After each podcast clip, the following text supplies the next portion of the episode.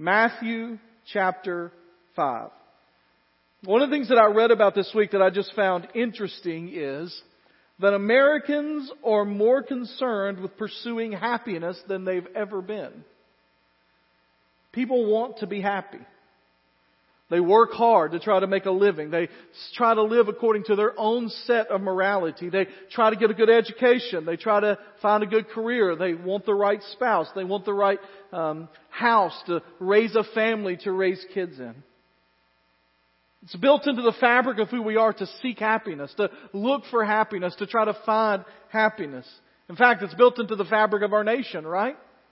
We hold these truths to be self-evident that all men are created equal and that they're endowed by their Creator with certain unalienable rights. Among those are what? Life, liberty, and pursuit of happiness. The thing is, at some point in our lives, while we are pursuing happiness, we realize it is an elusive thing. Amen? It's not easy to grab a hold of. And even when we feel like we have it, it doesn't quite stay. You find the guy that you think is the guy, and then he finds somebody else. You get the job that was the job you always wanted. Man, if I could just work there. And you get there and you realize it's not all it was cracked up to be. That vacation spot you've been dreaming of. And you get there and there are some problems. That doesn't stop the pursuit of it. What's interesting is, I mentioned this at the beginning, that Americans are pursuing happiness more than they ever have. I saw this statistic just blew me away. At the beginning of this century, so right around 2000, on average, about 50 books a year were written about happiness. 50. Once we hit around 2010 forward, somewhere between 3 and 4,000 books a year are written on happiness. Somebody writing in Psychology Today said, according to most measures, as a nation, we have grown sadder and more anxious during the same years that these happiness movements have flourished. So we're writing about it more, we're seeking it more, we're going after it more, and we're finding it less. Isn't it true that when you watch not just the news, you talk to friends, you look online at social media, people aren't as happy as they want to be or it even feels like used to be. Yale University revealed recently that their most popular class in history is being taught right now. They made it available online for people to do. Upwards of 25% of the students at Yale take it. It's Psychology 157, Psychology and the Good Life, how to live a life that will make you happy with all this pursuing happiness, with all this reading about happiness, with all this studying about happiness, with all this talking about happiness, and we're less happy than we've been, it seems like we're missing something. C.S. Lewis said, If I find in myself a desire which no experience in this world can satisfy, the most probable explanation is that I was made for another world. If none of my earthly pleasures satisfy it, that does not prove that the universe is a fraud, Probably earthly pleasures were never meant to satisfy it, but only to arouse it to suggest the real thing exists. Now here's why I'm talking about happiness. Because we are starting a series that we're going to move through this summer and perhaps beyond through the Sermon on the Mount. Most consider the greatest sermon ever preached by the greatest preacher who ever lived, Jesus. And as he begins the Sermon on the Mount, he begins with a set of what have become the Beatitudes. And there are all kinds of cute ways to remember. These are the attitudes to be. These are the things that should make us fulfilled. But the word that he uses in each of the verses, the blessed are word, that word in the original Greek language can be translated in a multitude of ways. And if you look through Bible translations, you'll find all kinds of translations. Blessed, to be congratulated, to be honored, to be applauded. But the most basic definition and understanding of that word is the word happy. Happy is. Happy are. And when you read this, when you look at this, when you look at the Beatitudes, when you look at the Sermon on the Mount, what you discover is that what Jesus tells us will make us happy is countercultural and upside down for most of the values and the things we cherish as Americans living out an individualistic society trying to attain what we think will make us happy. And so last week we started to walk through this. He gathers them around and he goes up on the mountain. And after he sat down, his disciples came to him. That's verse 1. And he began them, teach them saying, and he gives four things we did last week, and it's progression, one upon the other. Blessed are the poor in spirit, for the kingdom of heavens is theirs. He says, blessed are you when you realize the absolute poverty of your own soul, and that without God you are completely destitute, that you have no hope apart from God. Blessed are you. Happy are you then. See how counterproductive that seems? Happy are you when you realize how terrible the state you find yourself is, is. Blessed are you, happy are you, blessed are you that are mourned, for they will be comforted. He says, once you understand the poverty of your soul, once you understand how destitute you are without God, then blessed are you when you mourn about it, when you weep about it, when you cry about it, when you cannot get over that reality. Happy are the meek. Blessed are the humble, the meek, for they will inherit the earth. And blessed are those who hunger and thirst for righteousness, for they will be filled.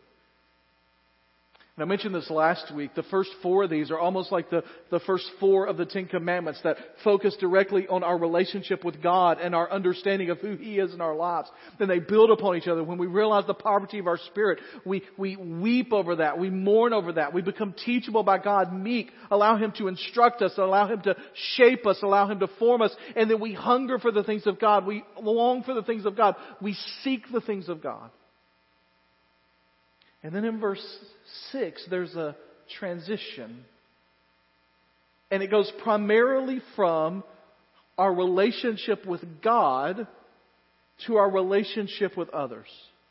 Now, there we'll talk about in just a moment, the second one we'll talk about today has a little bit of an understanding of a purity towards our devotion to God, but it's because of others that that devotion matters.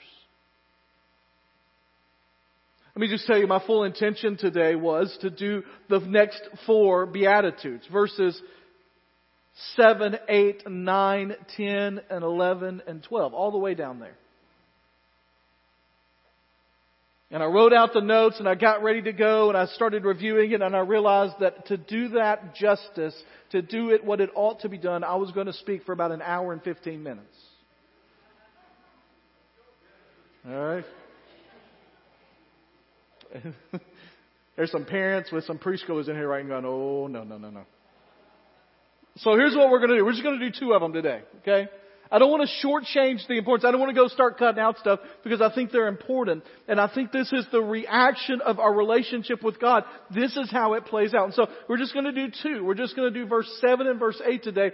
But they are powerful understandings of what it looks like to live a life that is blessed, that is good, that is happy.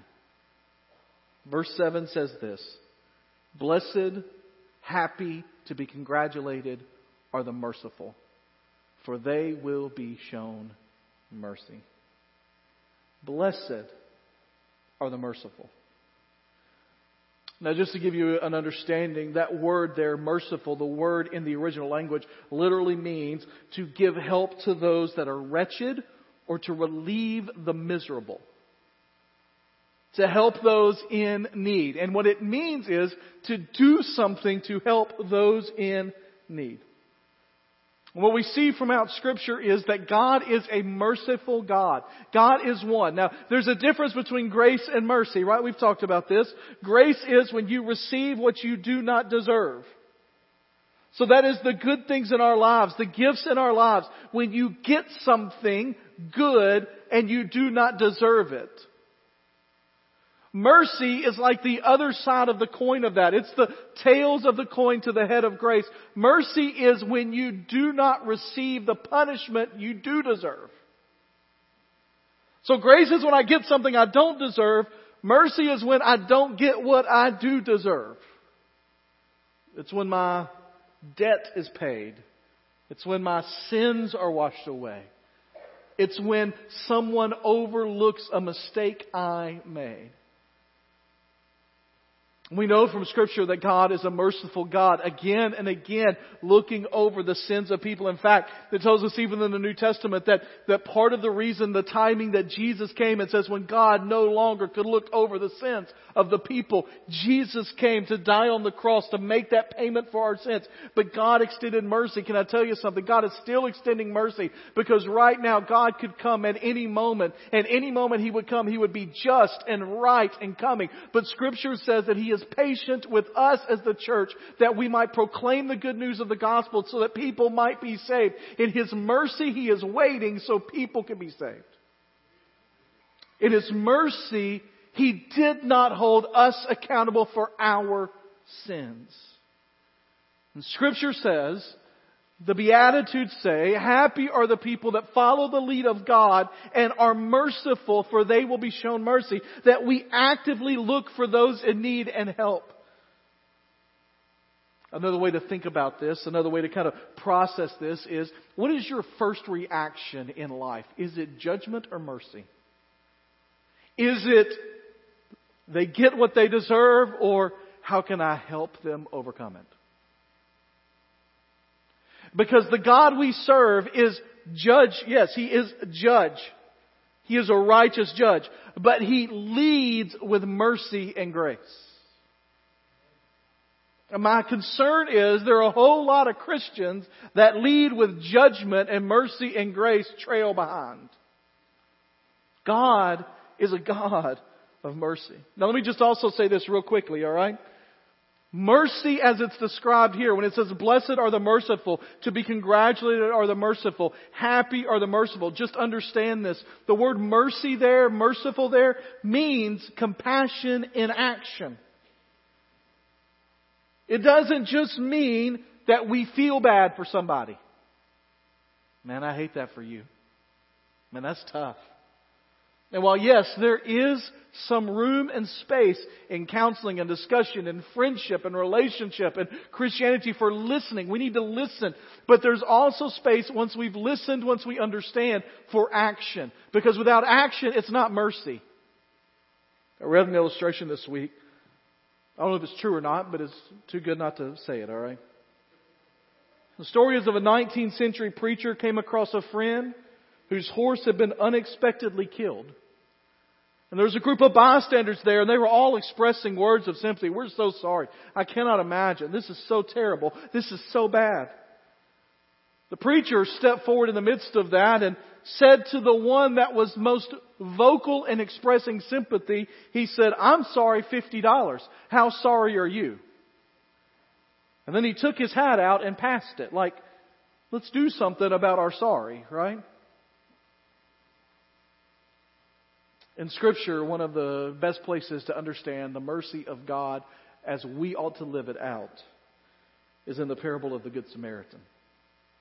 We talked about this not real long ago. We talked about it when the Neighbor series, by the way, reading some of the things that I've seen online and following what's going on in our world, man, I feel like I almost just need to preach that neighborhood series again. Especially the whole digital address thing.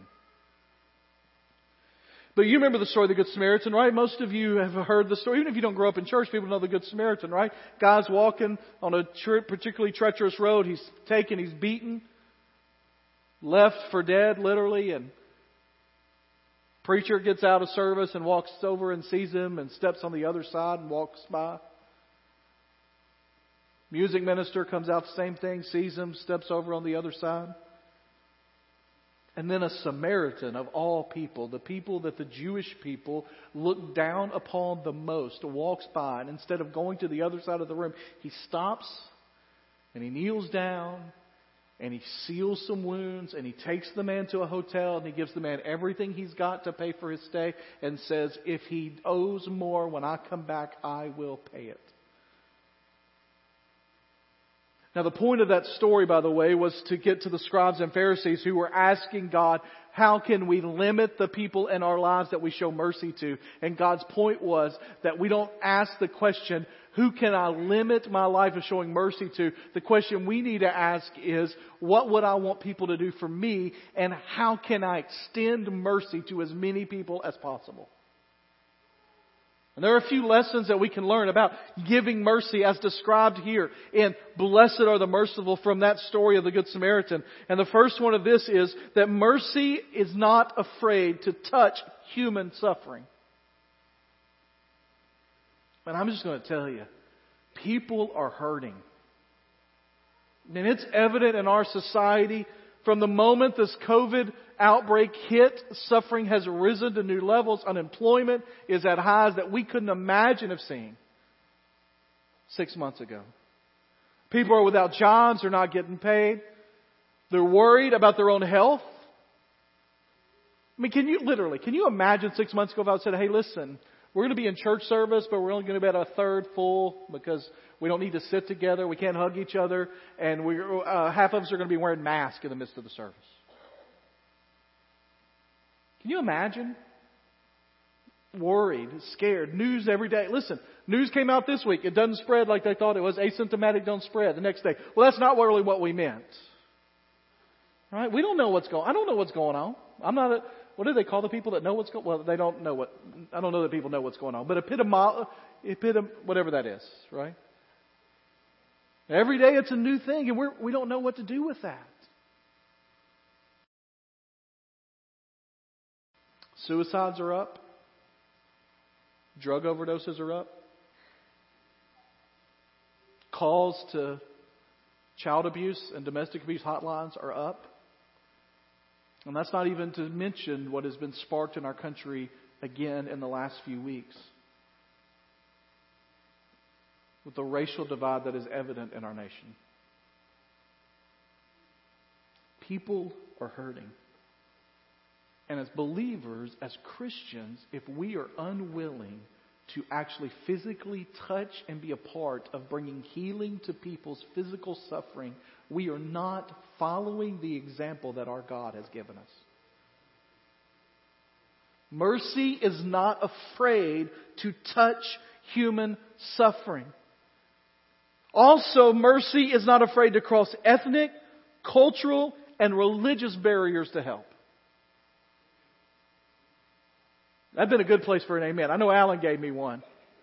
And maybe all you at home gave me one, but I only heard one in here. Mercy is not afraid to cross ethnic, cultural, and religious barriers to help. This is what the Good Samaritan is all about. A Samaritan literally crossed ethnic, cultural, religious barriers. I won't go into the full details of all that is there, but they practiced a different religion.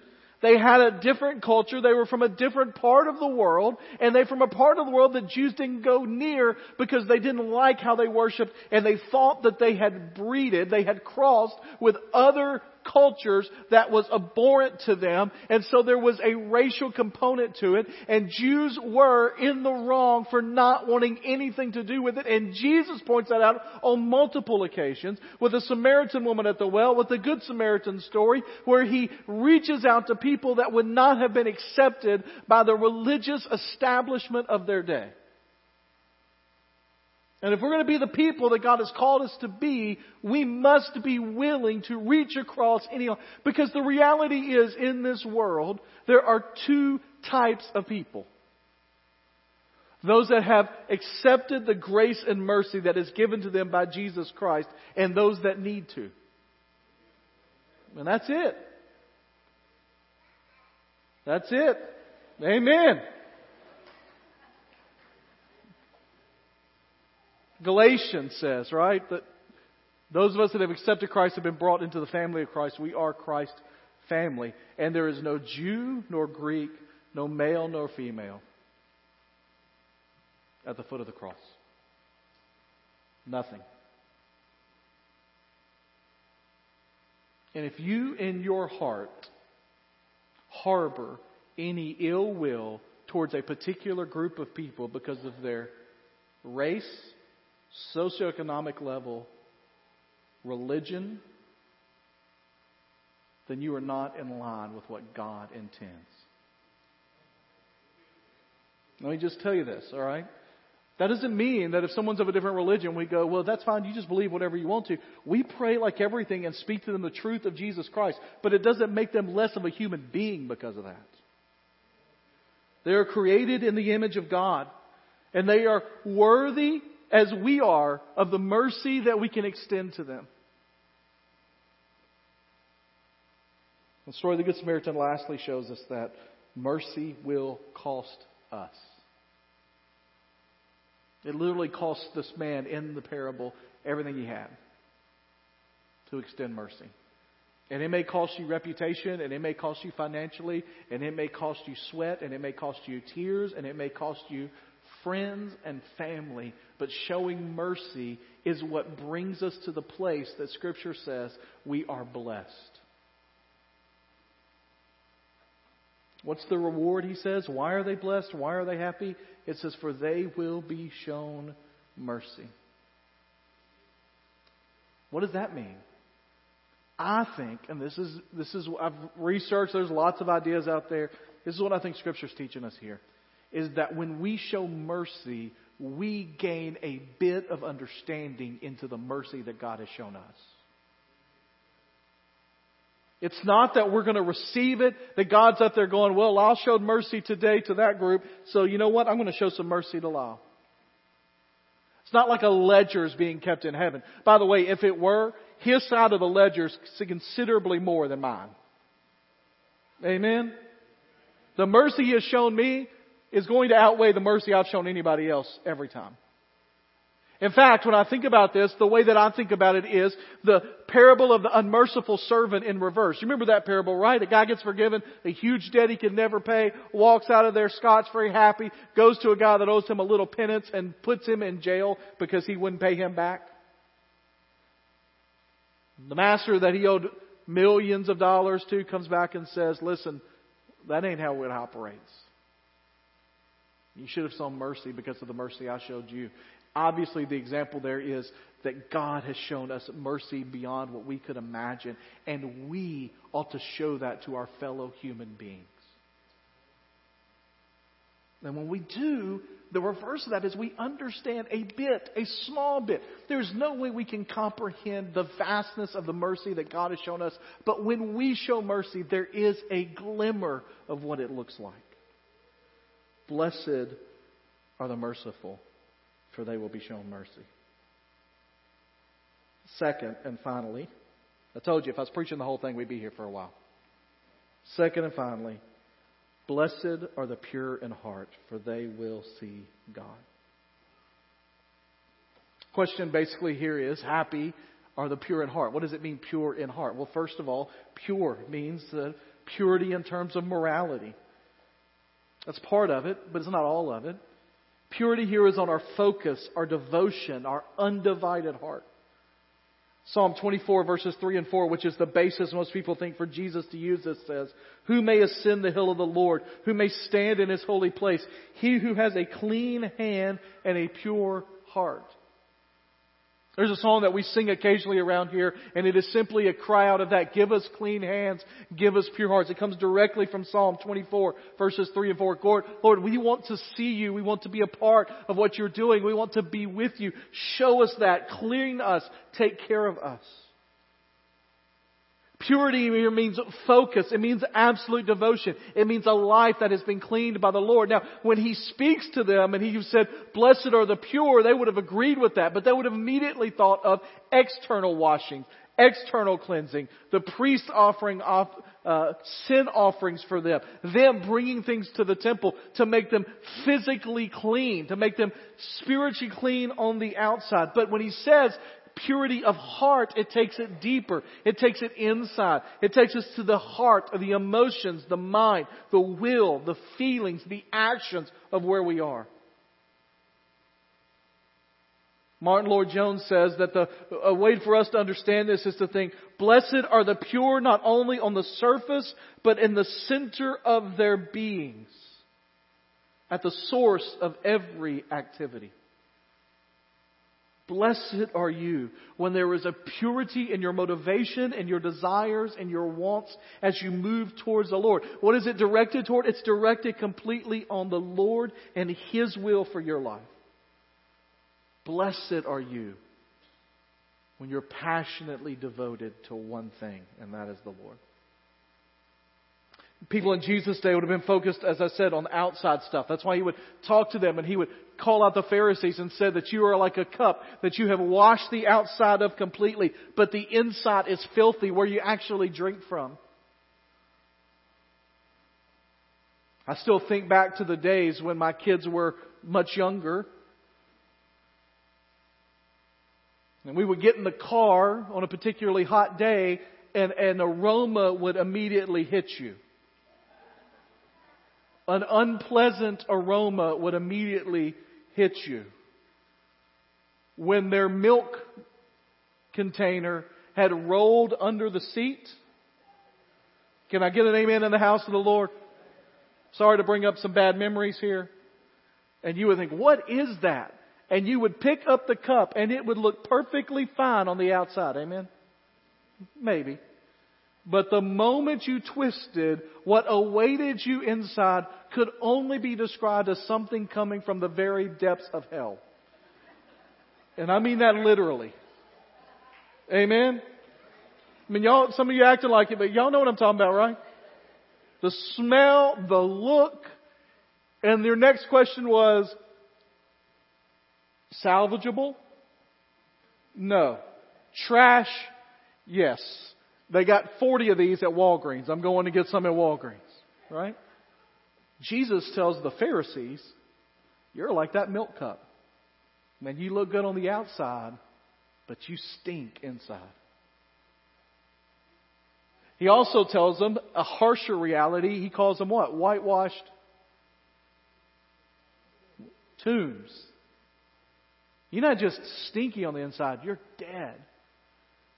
What he's saying here is blessed are people that don't look good on the outside. That's not what it's all about. We're going to talk about that more in a couple of weeks when we talk about our prayer life and fasting life and what that looks like. He says, don't worry about what you look like on the outside. Worry about what's on the inside and what drives you. What's the motivation of your life? What is it that sends, what is it that focuses your life?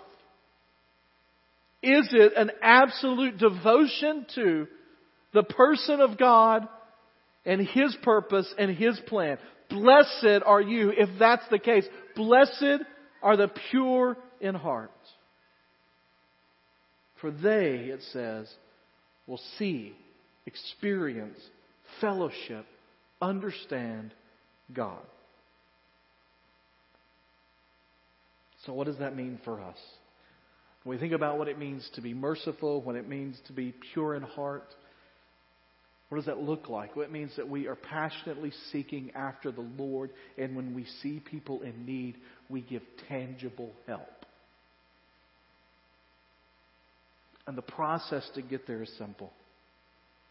First of all, we be absolutely honest with God about our heart's condition. Can I just tell you something real quickly? God already knows the condition of your heart. And so when you come to Him and confess things to Him, He is not going to be like, Really?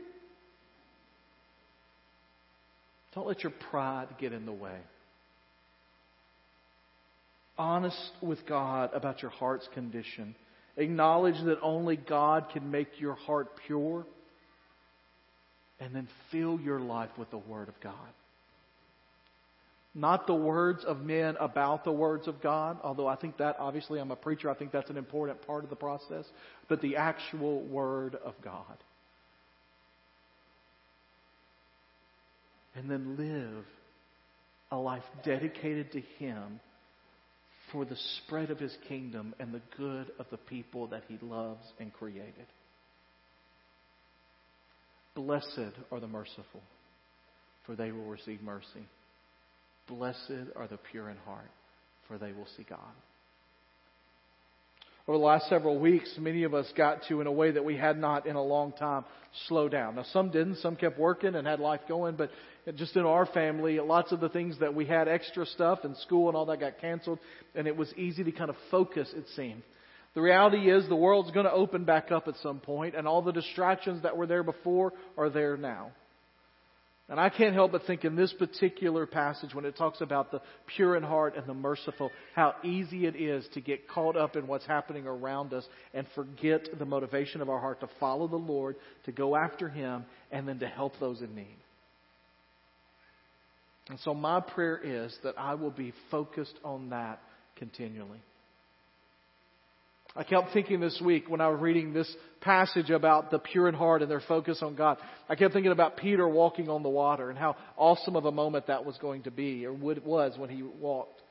He got out there and started to walk. And I thought about the number of times in my life that just like Peter in that moment, he saw the wind. You remember that part, right? Peter saw the wind. The wind was always there. He just saw it. He recognized it. You know what happened, right? Immediately upon seeing the wind, what happens? He falls. Jesus reaches down and picks him up. But I prayed this week, and my prayer is that I would become someone that is singularly focused on following God and extending the mercy of God to the people around me that need it, and that I would not see the wind of distractions that are around me, trying to take my mind's focus off of Him. Because blessed are those that are pure in heart in their devotion to God. Blessed are those that are showing mercy. And that's my prayer for you. As we finish today, we finish with a time of commitment.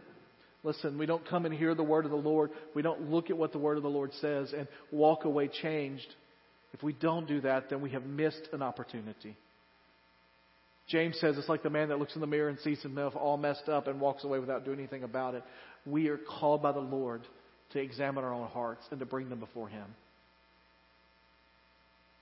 So, my question to you today is what is God calling you to do? To focus your attention more squarely on the Lord and then also to be merciful.